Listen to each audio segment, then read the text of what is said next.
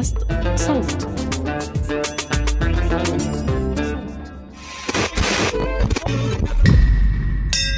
أهلا. أنا بسنت سمهوت وحابة أرحب بيكم في الحلقة دي من المستجد جدا الفقرة المصغرة من بودكاست المستجد. بنقدم لكم فيها آخر الترندات والأخبار في كبسولة ملخصة جدا. يوم الخميس اللي فات الموافق 24 نوفمبر. اندلع حريق في عمارة سكنية في محافظة تشينجيانغ في الصين. في فيديو متداول للحريق والنار ماسكة في العمارة وشعاعها منور الشارع.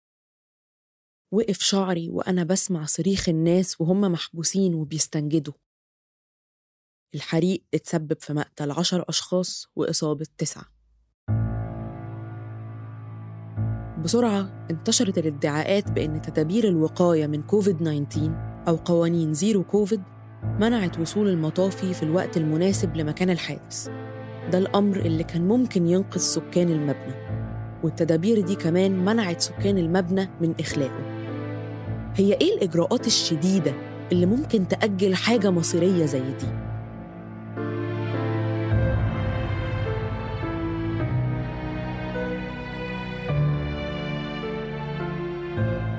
حواجز. حواجز في الشوارع وبواب وسلالم مقفولة. السلطات نفت إنه الحواجز دي أدت لتباطؤ المطافي. طيب إحنا هنا في الوطن العربي. ليه مهم إن أحكي لكم عن حريق حرفياً في آخر بلاد المسلمين؟ مظاهرات في بكين في شنغهاي في المدن والضواحي والجامعات. منهم بينادي برفع الحظر والاحترازات الخانقة بتاعة zero COVID واللي اتطورت لمظاهرات بتطالب بتنحي الرئيس شي جين بينج والحزب الشيوعي الحاكم.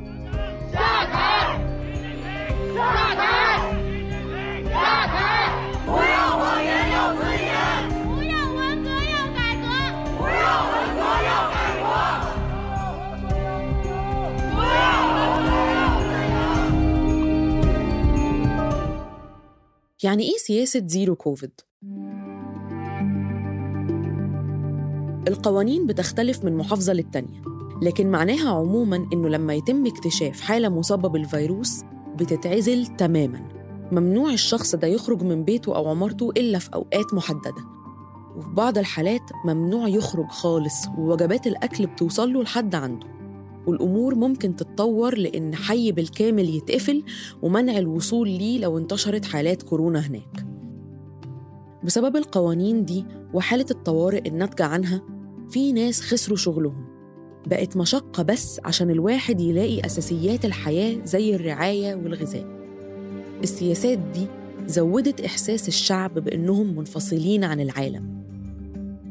فوق دول الحريق ده مثل كابوس للمجتمع الصيني. وفي تخوفات من إن الكابوس يبقى حقيقة. إن يكون في مسألة حياة أو موت والقوانين دي تمنع وصول طوق النجاة. المظاهرات في الصين تعتبر حدث تاريخي وعشان أقربها لكم هي حاجة بنفس تاريخية الربيع العربي. التظاهر ضد النظام في الصين حاجة مش سهلة. ومع كده فتدهور الحالة الاقتصادية وضيق الحال مع شعلة الحريق أدت للانفجار.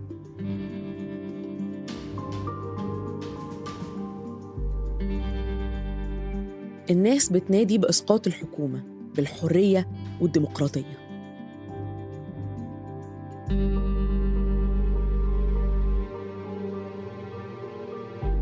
في وجود مكثف للشرطة واعتقالات واشتباكات لكن المظاهرات مستمرة. المتظاهرين بيتبادلوا معلومات من بعض بعيد عن عيون رقابة السلطة عن طريق استخدام تقنية AirDrop على الآيفون.